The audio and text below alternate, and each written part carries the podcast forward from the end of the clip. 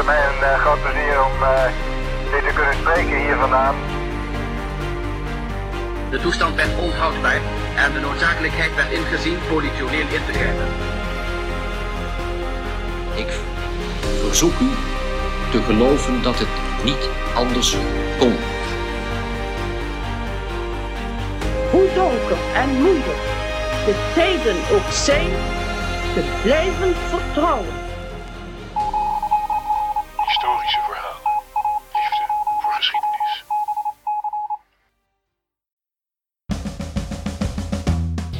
Welkom bij Historische Verhalen, de podcast. Deze keer lees ik het verhaal De Zilverberg van Eileen Anders.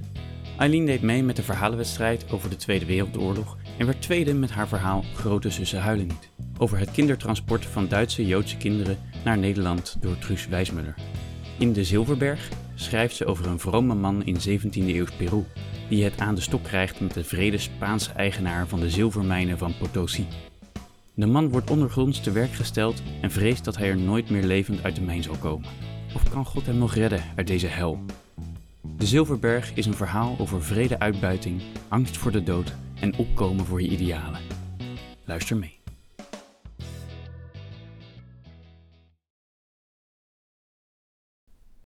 Potosi, onder Koninkrijk Peru, 1672. Miguel wist dat Hector Garcia Rodriguez zijn rekening niet kon betalen. Dat hij het geld al had uitgegeven aan gokken, hoeren en hondengevechten en hij daarom zo slecht gehumeurd was. Maar moest hij zo schreeuwen? Tegen de abt nota bene? Senor, u moet begrijpen dat wij niet langer in staat zijn uitstel te geven, herhaalde de abt.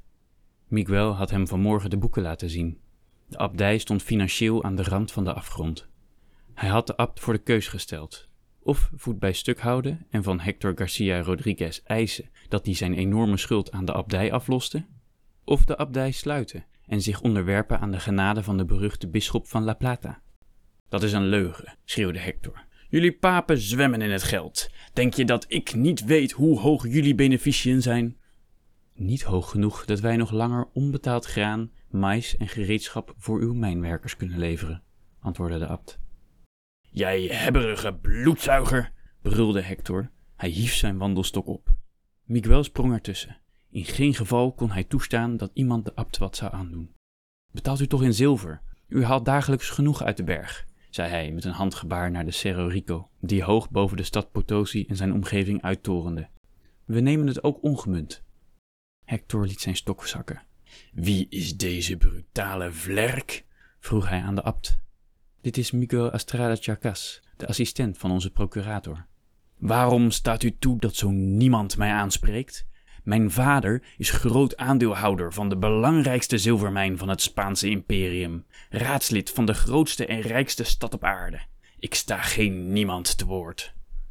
Een soldaat uit Hectors gevolg pakte Miguel's bovenarm en trok hem tussen de abt en Garcia Rodriguez vandaan.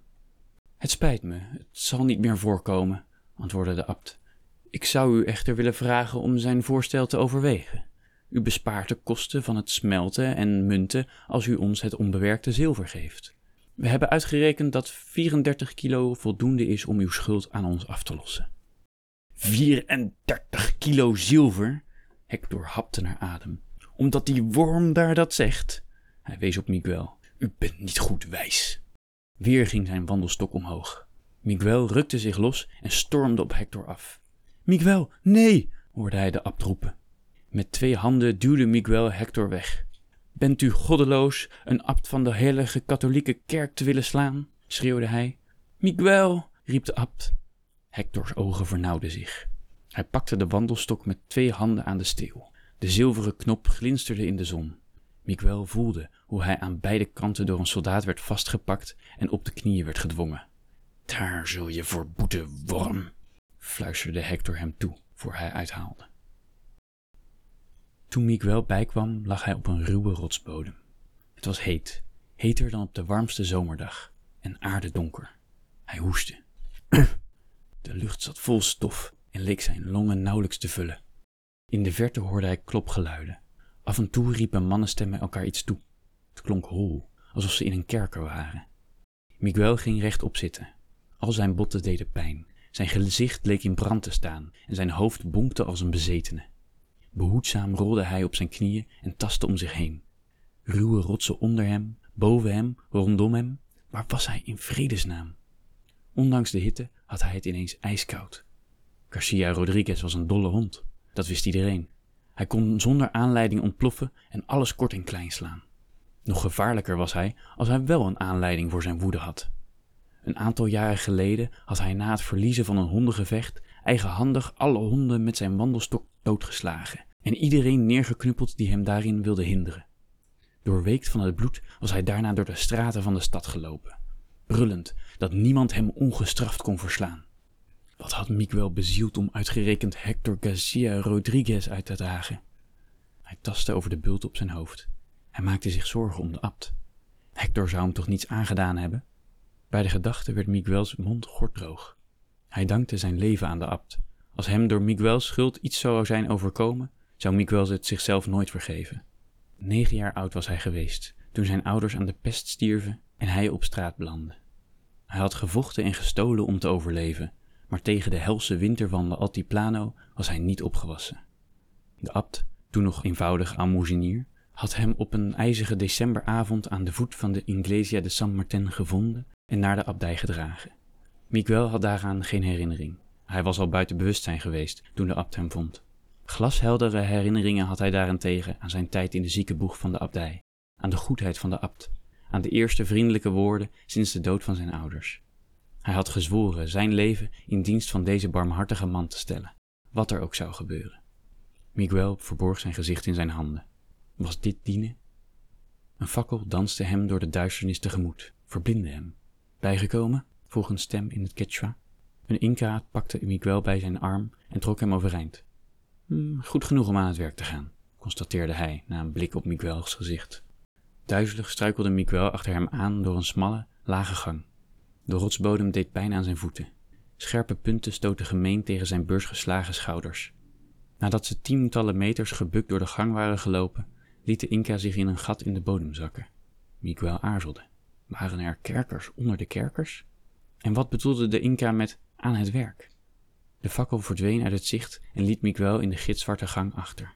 Hij viel op zijn knieën, tastte kortzachtig de bodem af op zoek naar het gat. Meerdere meters klauterde hij over de rotsen de diepte in, naar een nieuwe gang, die nog heter en benauwder was dan de vorige. De fakkel van de Inca voor hem verlichtte gifgroene druipsteenformaties, begroeid met beige en oranje kristallen. Druppels water vielen in Miguel's nek en sijpelden langs zijn rug naar beneden. De berg, schoot het door heen. Hij was in de berg. Zijn benen begaven het bijna. La montaña que come hombres, de berg die mensen eet, heette de Cerro Rico in de volksmond. Miguel had jarenlang de administratie van de abdij gevoerd. Hij kende de sterftecijfers. Tienduizenden mensen werden elk jaar door de berg opgeslokt. Slechts een kleine minderheid van de Inca's en Afrikaanse slaven overleefde de dwangarbeid voor het Spaanse Rijk. Instortende mijngangen, mislukte buskruidexplosies, uitputting, honger, epidemieën, vergiftigingen of stoflongen. Wie niet onder de grond stierf, stierf kort na het einde van zijn dienstplicht. Het was een lange en vrede dood die Hector voor hem had uitgedacht, zonder proces, alleen omdat hij de abt had verdedigd en voor diens rechten was opgekomen. Gal brandde in Miguel's keel, tranen in zijn ogen. Jonge jongens met ontblote en bezweten bovenlijven, hun wangen bol van de coca-bladeren, wurmden zich langs hem heen.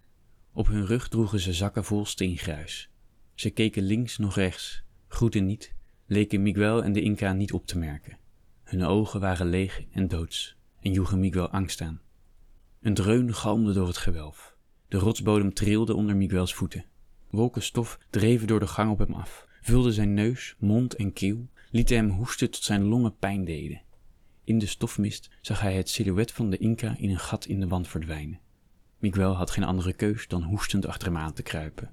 Een holle ruimte wachtte aan de andere kant, waar het stonk naar bloed, dood en menselijke uitwerpselen. Welkom in de woonkamer, zei zijn begeleider. Hier kun je slapen, eten, je behoeften doen en het belangrijkste, je offers aan El Tio brengen.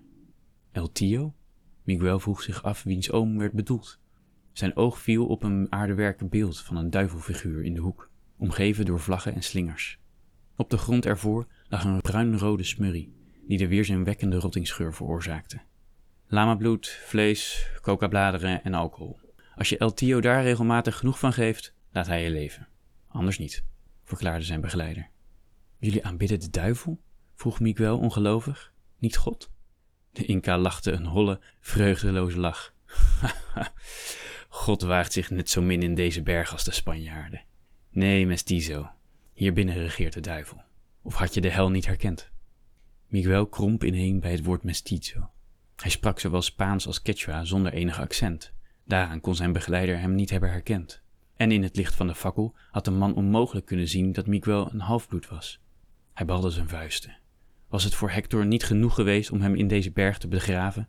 Moest hij er ook nog voor zorgen dat de mijnwerkers Miguel al bij voorbaat zouden haten om zijn Spaanse bloed en de bijbehorende vrijstelling van de dienstplicht? Zijn begeleider drukte een schep en een brandende fakkel in de handen. Je begint onderaan, mestizo, bij het puinscheppen. Ik ben hier de gefe. Luister je niet, leer je mijn lieveling kennen. Hij streelde de zweep die in zijn riem stak. Vervolgens kroop hij door het gat terug naar de vochtige druipsteengang, waar hij met de fakkel naar rechts wees. Die kant op. Je vindt het vanzelf. Miguel staarde naar de pikzwarte gang. Hij kon wel huilen. Zelfs als de abt alles deed om hem te redden, was het hopeloos. Hector had vast gezorgd dat hij onvindbaar was. Hij was gedoemd hier in de mijn te sterven. Misselijk zakte hij op zijn knieën en smeekte God om vergeving voor al zijn zonden, vooral voor zijn opvliegendheid. Hij zou een leven lang boete doen als God hem hieruit zou halen, zwoer hij. Zelfs de priesterwijding zou hij. Miguel stokte bij de gedachte aan Martha, die hem tijdens het zomerfeest had gekust, en beet op zijn lip. Misschien was het beter geen gelofte te doen die hij niet zou kunnen houden. Een klap tegen zijn hoofd liet hem voorovervallen, in een plas met beige modderwater. Hij kon net op tijd voorkomen dat zijn fakkel viel en uitdoofde. Je hebt geen pauze, mestizo. Sta op en ga aan het werk, hoorde hij de stem van de heffe boven zich. Een zweep knalde vlak langs zijn gezicht. Of heb je motivatie nodig? Miguel krabbelde overeind en haastte zich de gang in. Na tientallen meters ontwaarde hij in het licht van twee fakkels een stel jongens, die zwijgend gruis in draagzakken schepten. Een duw in zijn rug deed hem tussen hen in belanden. Tempo, mestizo, anders heb je honger vanavond zei de geffe. Miguel beet op zijn lip, veegde het vochtige gruis van zijn gezicht en begon te scheppen. 76 dagen was Miguel nu in de mijn. 76 dagen ononderbroken gruis scheppen, 12 uur per dag. Hij was vergeten hoe de zon op zijn huid aanvoelde. Hij was vergeten hoe de kruidentuin van de abdij rook, welke kleur de bloemen in het hof hadden, of hoe de maissoep van broeder Martin smaakte. Zelfs het gevoel van Martha's lippen op de zijne begon te vervagen. Elke avond hoopte hij dat die dag zijn laatste was geweest, dat hij de volgende ochtend niet meer wakker zou worden. Elke ochtend bad hij God om vergiffenis voor die goddeloze wens die hem voor eeuwig in de hel zou laten branden. De Inca's bleven zoveel mogelijk bij hem, de mestizo, vandaan, waardoor hij altijd alleen was. Hij kon het ze niet kwalijk nemen, hoewel de eenzaamheid vaak verstikkender was dan de zuurstofarme lucht in de mijn. Alleen de coca-bladeren hielden hem op de been, verjoegen de honger, uitputting en alle andere emoties. Binnen drie maanden had de mensenetende berg hem gereduceerd tot een uitgehongerd, kapotgewerkt dier dat siloos zijn taken volbracht. Tumult in de gang boven hem deed Miguel opkijken. De geffe kwam uit het kruipgat gevallen en haastte zich gebukt naar Miguel toe. Zodra ik je voor het eerst zag, wist ik dat je problemen zou veroorzaken, mestizo, siste hij. Hij wreef zijn handen langs zijn broekspijpen Zweetdruppeltjes parelden op zijn bovenlip. Signor Garcia Rodriguez is hier. Hij keek achterom. In eigen persoon, voegde hij fluisterend toe. Miguel voelde zijn spieren verstrakken. Ik dacht dat de Spanjaarden zich niet in de mijnen waagden, zei hij. Hij was hier ook nog nooit, fluisterde de geffe. Hij gaat de keer als een beest boven, slaat ons half dood met zijn stok. Miguels gezicht betrok bij de herinnering aan Hectors wandelstok. De littekens op zijn rug trokken nog steeds bij elke beweging die hij maakte. Wat heeft dat met mij te maken? vroeg hij. Hij wilde weten of je nog leefde en waar je was. Hij kan hier elk moment zijn, antwoordde de geffe. In het licht van de fakkel zag Miguel dat er klonten bloed in zijn haar kleefden en het weefsel rond zijn rechteroog dik en rood was. Was dat waarom de geffe hier was? Omdat hij bij Miguel veilig zou zijn voor Hector's stok? Een nare smaak vulde Miguels mond. In zijn buurt zouden er voor de geffe inderdaad niet veel stokslagen meer overblijven, dacht hij bitter. Worm, Waar ben je? bulderde een stem vanuit het kruipgat. Er klonk een dreun, stof wolkte door de gang. Schaduwen dreven in het diffuse fakkellicht op en af. Pas nadat de stof was opgetrokken, zag Miguel dat Hector een gevolg van zeker vijf man bij zich had. Hector bleef voor hem stilstaan. Een valse grijns trok over zijn gezicht toen hij Miguel herkende. Zo, worm, zing je al een toontje lager? Miguel zweeg en keek naar zijn voeten. Hector gaf hem een duw met zijn stok. Miguel zag dat de ivoren knop rood was van het bloed. Geef antwoord als ik je iets vraag, snauwde Hector. Si, senor, antwoordde Miguel vlak. Een nieuwe duw met de wandelstok. Meer deemoed, worm, op je knieën. Op het moment dat Hector zijn wandelstok voor de eerste slag omhoog zwaaide, voelde Miguel een trilling door de vloer gaan. Een oorverdovende knal kaatste door de berg. De bodem onder Miguel golfde en schokte, gooide hem omver. Miguel wist niet meer waar onder en boven was. Hij buitelde tegen de rotswand en knalde met zijn rug tegen het plafond van de gang. Wolken stof vulden zijn longen, dreigden hem te verstikken. Gruis en steenbrokken regenden op hem neer. Hij rolde zich op, sloeg zijn armen om zijn hoofd. Zijn vingers stoten tegen iets zachts. Instinctief drukte hij zijn hoofd erin en prevelde een laatste gebed. Iets zwaars drukte op zijn buik. In het aardedonker tastte Miguel ernaar en hij voelde koude, plakkerige huid en klonterig haar dat eindigde in een zachte brei.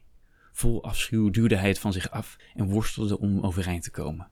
Het was warm en stoffig in de ruimte. De lucht was volkomen bewegingsloos. Een verlamd gevoel van onheil overviel hem, toen tot hem doordrong wat dat betekende.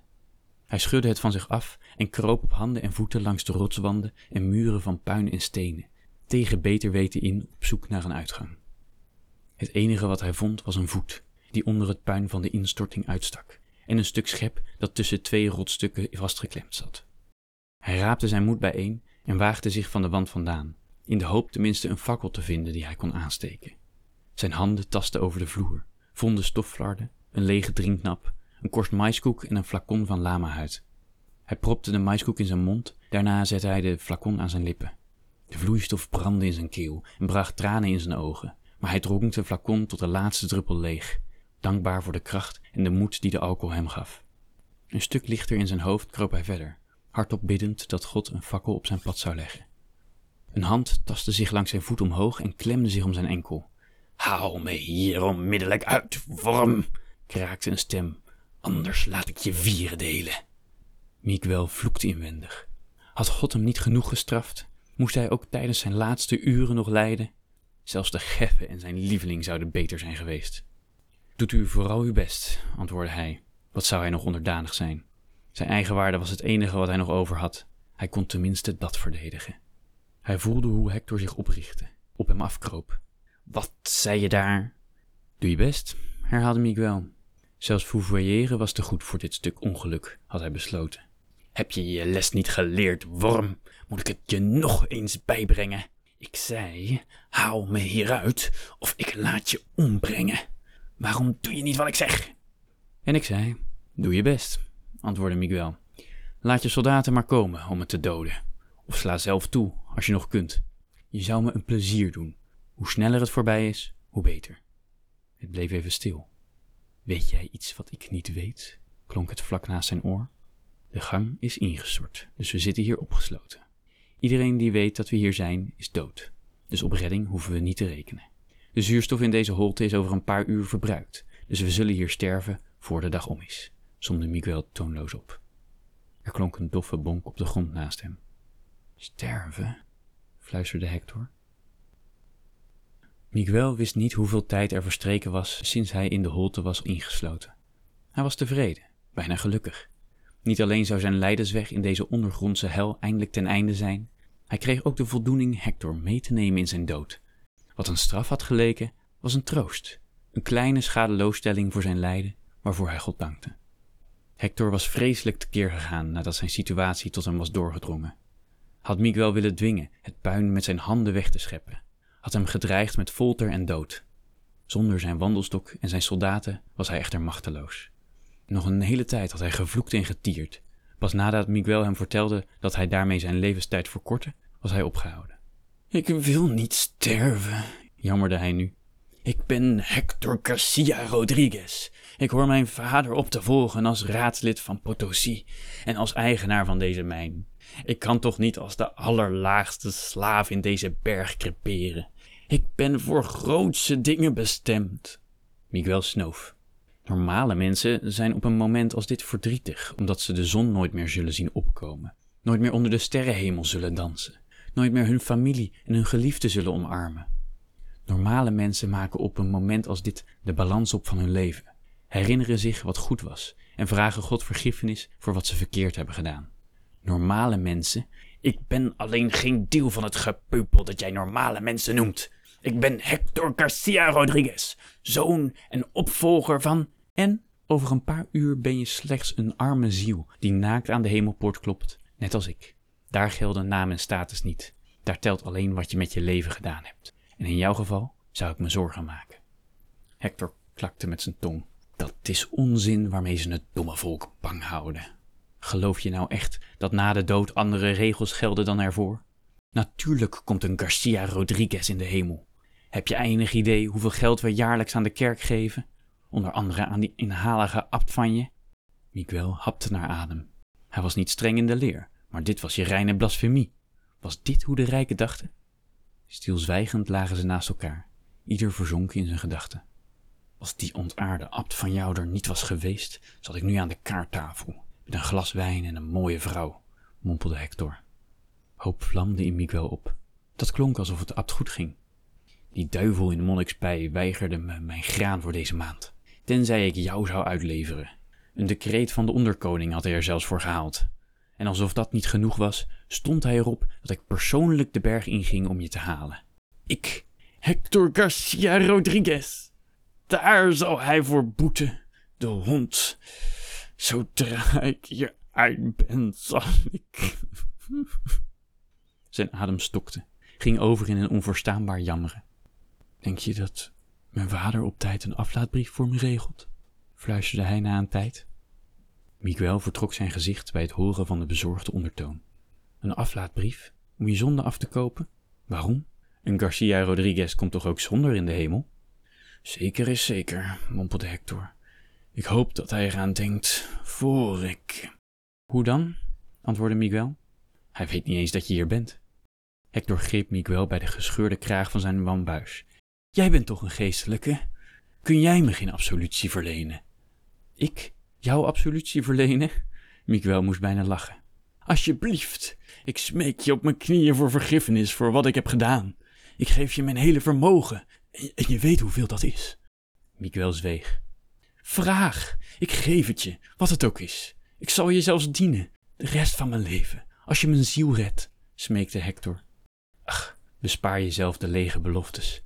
Ik ben geen geestelijke. Ik kan niets voor je betekenen, antwoordde Miguel. Al had ik gewild, voegde hij er in gedachten aan toe. Wat moet ik dan doen? jammerde Hector. Ik kan zo niet sterven. Zonder aflaatbrief haalt de duivel mij. Bijna kreeg Miguel medelijden met hem. Bijna. Vraag vergiffenis voor je zonde, antwoordde hij. Ik denk niet dat je veel kans maakt, maar als je oprecht berouw toont, mag je wellicht na een paar honderd jaar hel voor het vagevuur wisselen. Dat was vreed om te zeggen, wist hij, maar had hij die genoegdoening, hoe klein ook, niet verdiend? Miguel deed zijn uiterste best zich aan de mooie momenten van zijn leven te herinneren, maar zijn gedachten lieten zich niet langer vangen. Witte sterren dansten op zijn netvlies, verdreven de diepzwarte duisternis en maakten hem duizelig. Niet lang meer, wist hij. Dan zou de dood hem redden. Hij hoopte dat Hector ongelijk had en de hemel niet alleen voor de rijken was. Er werd geklopt, lang. Waarom deed niemand de deur open? vroeg Miguel zich af. Er waren toch broeders genoeg in de abdij? Het kloppen ging over in een luid razen, gevolgd door opgewonden stemmen. Handen pakten hem op, hezen hem omhoog. Daarna was alles weg. Hij werd wakker in wat de hemel moest zijn, in een bed met een matras onder een deken van zachte alpaca-wol. De muren van de kamer waarin hij lag waren wit gekookt. Een houten Jezusbeeld hing boven de deur. Daglicht stroomde door het open raam naar binnen en bracht de zoete geur van lentebloemen met zich mee. Miguel draaide zijn hoofd. Naast zijn bed stond de abt en die glimlachte bemoedigend naar hem. Even waande Miguel zich elf jaar terug in de tijd, toen hij als negenjarige jongen voor het eerst in de abdij was wakker geworden. Was dat wat de hemel was? Het zaligste moment van je leven, voor altijd? Vervuld van geluk gleed hij weg in een diepe, droomloze slaap. Toen hij opnieuw wakker werd, zat een broeder in een bruine pij naast zijn bed.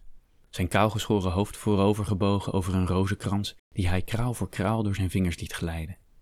Het duurde even voor Miguel besefte wie het was. Zijn adem stokte. Hete tranen welden op in zijn ogen. Hoe was het mogelijk dat ook hij het in de hemel had gered? Was er dan helemaal geen gerechtigheid, niet eens na de dood? De monnik keek op.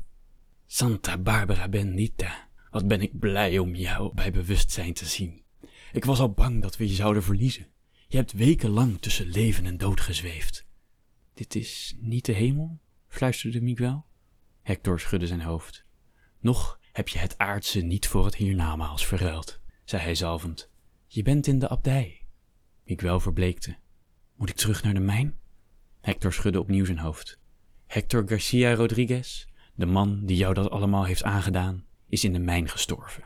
Hij is herboren als broeder Philippe, een gelouterd mens dat boete wil doen, je zijn nederige diensten aanbiedt en je om vergiffenis smeekt. Hij zonk op zijn knieën naast Miguel's bed en boog zijn hoofd, zijn handen om de rozenkrans gevouwen. Miguel staarde naar het tafereel. Een kilte verspreidde zich in zijn borst, omklemde zijn hart. Jij gewetenloze hypocriet, fluisterde hij. Ik geloof geen seconde dat jij je leven betert. Hector kromp ineen, boog zo ver naar voren dat zijn voorhoofd de grond raakte. Iemand legde een hand op Miguel's schouder. Ik had ook moeite het te geloven, Miguel, hoorde hij de abt zeggen. Maar intussen ben ik overtuigd. Broeder Philippe is drie weken geleden op zijn knieën naar de abdij gekropen, waarna hij mij al zijn zonden heeft opgebiecht en de abdij zijn complete vermogen heeft gedoneerd. Hij heeft al het wereldse afgezworen en zal na zijn vorming hier in de abdij als monnik worden opgenomen. Zijn berouw is oprecht, tegenover God, maar vooral tegenover jou. Hij is vastbesloten zijn schuld aan jou te vereffenen. Miguel snoof. En wat doet hij met de schuld aan al die andere dwangarbeiders? De dienstplicht is door de koning opgelegd. Die kunnen de mijneigenaren niet eigenhandig afschaffen. Bovendien is broeder Philippe door zijn vader onterfd. Ik vrees dat hij buiten bidden en aalmoezen verdelen weinig kan doen voor de mijnwerkers. Is dat zo? Miguel draaide zich om naar de abt. Ik denk dat broeder Philippe veel meer kan doen met zijn contacten. Hij wil boete doen, vergeven worden. Laat hem zijn leven wijden aan het bevrijden van de duizenden dwangarbeiders die hier jaarlijks voor de hebberigheid van het Spaanse imperium sterven. De abt glimlachte. Akkoord, antwoordde hij, zolang jij hem daarbij helpt. Miguel's mond viel open. Ik? Hector Garcia Rodriguez helpen? Nooit. Mijn zoon, zei de abt, doe het voor mij. Mijn hart is vervuld van zorgen om je zielenhel, zolang je zo onverzoenlijk bent. Mijn zielenhel? De abt knikte. Vergeet niet, berouw is een van de wegen naar de hemel, antwoordde hij. Een andere is vergeving.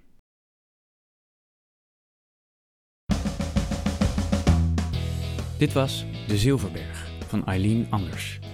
Luister ook naar het interview bij dit verhaal, waarin hoofdredacteur Rick en ik Eileen bevragen over de historische achtergrond van dit verhaal en het schrijfproces.